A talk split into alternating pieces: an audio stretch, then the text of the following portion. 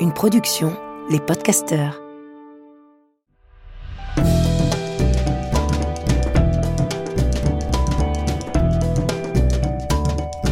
Histoire de mode. Histoire de mode. Histoire de mode. Histoire de mode. Histoire de. de. Histoire de mode. De mode. Il n'y a pas de luxe sans âme. J'ai manqué beaucoup de rendez-vous. Ma vie est parsemée d'opportunités avortées, d'espoirs déçus. Mais avec le temps, ils s'effacent, disparaissent comme des promesses écrites sur le sable. Seuls quelques regrets demeurent, tels des petits cailloux dans la chaussure. Et on a beau secouer ses tennis en remontant de la plage, il arrive qu'un petit grain de sable s'accroche et parfois se glisse au mauvais endroit. Mais aussi minuscule soit-il, il n'en demeure pas moins, bien souvent, porteur d'une vérité. Le défilé Hermès est un de ces grains de sable au fond de mes tennis. Le défilé Hermès est un des rares castings que je regrette de ne pas avoir réussi. C'était à l'époque de l'insouciance. Je faisais ça avec des involtures, je n'espérais rien. C'était de l'argent de poche facile qui me permettait d'inviter Antoine au restaurant et de nous amuser. Ce défilé était une opportunité que j'ai saisie au vol, rien de plus. Et pourtant... J'ai défilé essentiellement pour des jeunes créateurs qui aimaient le noir, le rock and roll. Et au milieu de tout ça, un jour, on m'a proposé de passer le casting pour le défilé homme d'Hermès. J'avais été surpris. J'imaginais qu'ils ne cherchaient que des garçons très classiques.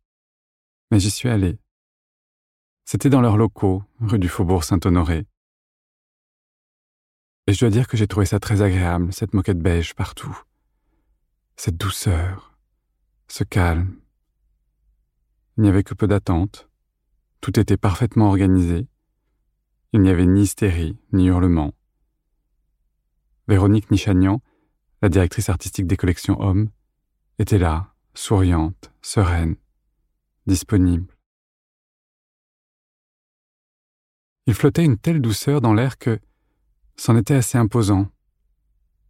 J'ai fini par être intimidé. Sans doute aussi parce que ce n'était pas un endroit où prendre des pauses, ou incarner le personnage qu'on me demandait d'être. Ici, on vous regardait tel que vous étiez, sans chercher à projeter sur vous quoi que ce soit. C'était la première fois.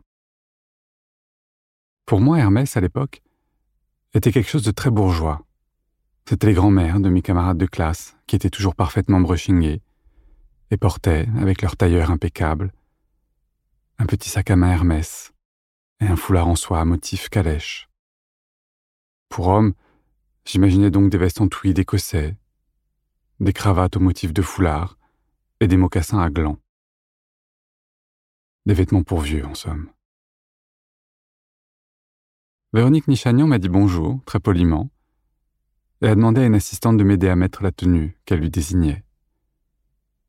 La jeune fille m'a passé un beau pantalon beige, un pull en cachemire à col roulé crème, somptueux de douceur, et un blouson en cuir sable, d'une finesse incomparable.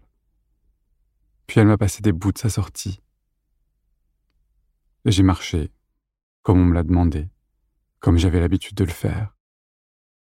Véronique Nichagnan a plaisanté, m'a dit Vous savez, ici, vous avez le droit de sourire. J'ai ri, et on a fini par tous avoir un fou rire. Ensuite, on a pris des polaroids de moi, et on m'a demandé mon numéro de téléphone, car je n'étais pas en agence. Véronique m'a remercié et m'a dit à bientôt. Antoine m'attendait en bas, assis sur son scooter, au soleil, en train de réviser son bac d'histoire géo. Il m'a demandé comment ça s'était passé. J'ai répondu Je crois que c'est bon. Il m'a embrassé et on est allé manger une glace sur l'île Saint-Louis. Je me sentais porté par une douceur qui me rendait heureux. Il y avait Antoine, bien sûr, Il y avait le soleil, la tendresse du vent sur mon visage, la beauté de l'été qui s'élançait, mais surtout, je me sentais comblé, dans une forme de plénitude. Et aussi étrange que cela puisse paraître, cela provenait de ce temps passé chez Hermès. Il eut ce qu'on appelle aujourd'hui un callback.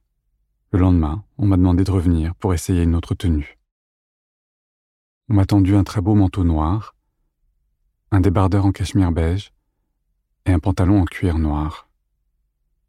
Je n'ai jamais compris pourquoi, mais si dans une collection il y avait un pantalon en cuir noir, il était pour moi. Je ne sais pas ce qui inspire ça, d'autant que s'il y a bien une chose que je déteste, que je ne porterai mais pour rien au monde, c'est un pantalon en cuir noir. Bref, pardon. Le résultat n'était pas terrible. Le manteau était trop grand, aux épaules. Je n'avais pas la carrure pour. Et le pantalon en cuir baillait. Ils ont pris des photos. Mais j'ai su que ça ne marcherait pas finalement.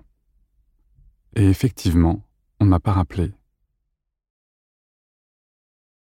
Ce n'était pas la première fois qu'on ne me rappelait pas. Mais là, j'ai été déçu. J'aurais voulu faire ce show et c'est longtemps resté un regret sans que je ne me l'explique. J'ai recroisé Véronique Nichagnan vingt ans plus tard, au mariage de Christian et Patrick. Ils étaient amis de longue date. Je devais à Christian et Patrick mon amitié avec Emmanuel Kahn. Christian et Patrick, après une vie ensemble, s'étaient mariés, lorsque la loi le permit enfin. Véronique était le témoin de Patrick et Emmanuel de Christian. C'était le mariage d'une vie heureuse et d'une vie de mode aussi. Véronique leur avait fait leur costume.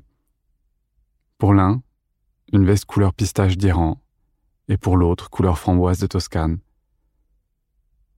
C'étaient des vestes très simples, en lin, à col officier, douces et souples, mais avec de la tenue. Ils étaient très élégants, sans être apprêtés, c'était un mariage champêtre, juste avant l'automne. Un mariage joyeux. J'ai discuté un peu avec Véronique Nichagnan, mais je n'ai pas évoqué le casting. Véronique était pétillante et avenante, exactement telle que je l'avais rencontrée vingt ans auparavant. Elle portait comme de coutume une chemise blanche. Sa fraîcheur lui allait bien, faisait ressortir l'éclat de son sourire. Après la fête, avant de monter se coucher, Véronique s'est arrêtée à notre table. je me souviens qu'à l'instant même où son regard s'est posé sur moi et qu'elle m'a dit Bonne nuit, David, j'ai compris. Elle l'avait dit avec une telle gentillesse, une telle tendresse, que j'ai enfin compris ce que j'avais tant regretté avec ce casting qui n'avait pas marché. Ce qui fait le talent, la spécificité de Véronique, c'est qu'elle habille les garçons comme la mère idéale le ferait. Véronique habille les garçons avec amour, de cet amour sincère, cet amour véritable, qui vous pousse à souhaiter le meilleur pour celui qui vous tient tant à cœur. Et c'est pour ça qu'après chaque show, les garçons sont heureux d'embrasser Véronique et de poser à ses côtés. Ce n'est ni de la politesse ni de l'opportunisme, cela n'a rien à voir avec le travail non plus, car ça se sent lorsque les vêtements que l'on porte ont été choisis par amour. J'aurais voulu être un de ces garçons-là. J'aurais voulu, le temps d'un passage ou deux, que Véronique m'offre la plus belle chemise blanche pour le repas familial du dimanche, celle que l'on porte par un beau jour de printemps à la campagne, la plus belle veste pour un entretien important, la plus belle écharpe pour les jours d'hiver odieux, le plus beau blouson pour les nuits sauvages, les plus belles sandales pour ses vacances sur une île secrète, au soleil. Car je sais que chacun de ces vêtements porterait en eux cette bienveillance qui vous affranchit des peurs et rend tout possible. Véronique compose avec délicatesse et tendresse la garde-robe idéale de son fils, de son mari, de ses amis, elle le fait sans rigidité, sans dogmatisme aucun, se laisser emporter avec allégresse par l'air du temps, la poésie du quotidien, et son regard qui vous souhaite le meilleur, quel que soit le chemin que vous empruntiez. L'histoire veut que les mythiques boîtes, dans lesquelles sont délicatement empaquetés vos achats chez Hermès, soient oranges, du fait d'une pénurie de carton beige durant la Seconde Guerre mondiale, obligeant le façonnier à utiliser ce qui lui restait, ce orange agrume si particulier. L'histoire est souvent un ensemble de hasards, alors qu'on imagine le luxe à l'opposé, parfaitement maîtrisé, le fruit d'un savoir-faire d'orfèvre. Et c'est le cas, mais ce qui lui donne ce supplément d'âme si particulier, ce qui rend ces boîtes oranges si vibrantes, les vêtements de Véronique nichaniant si justes, c'est l'intention qu'ils portent en eux. Et il n'y a rien de plus lumineux, de plus inestimable, que la sincérité amoureuse avec laquelle ils ont été conçus.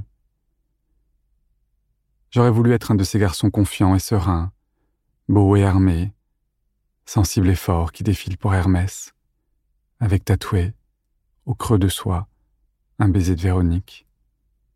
Quand moi, je défilais au milieu d'oiseaux de nuit, se débattant avec les affres du corps et du cœur. On dit que les robes de mariée de haute couture portent chacune, cachée dans un ourlet, une mèche de celle qui l'a cousue, que cela porte bonheur à celle qui n'a pas encore rencontré son prince charmant. Je ne sais pas ce que Véronique cache dans les ourlets des vêtements qu'elle crée, mais je sais qu'il porte en eux la douceur de son sourire, et il est de ceux qui éloignent les démons, de ceux qui portent en eux le bonheur des jours ensoleillés, le plus inestimable des luxes. Je vous dis à bientôt et je vous embrasse.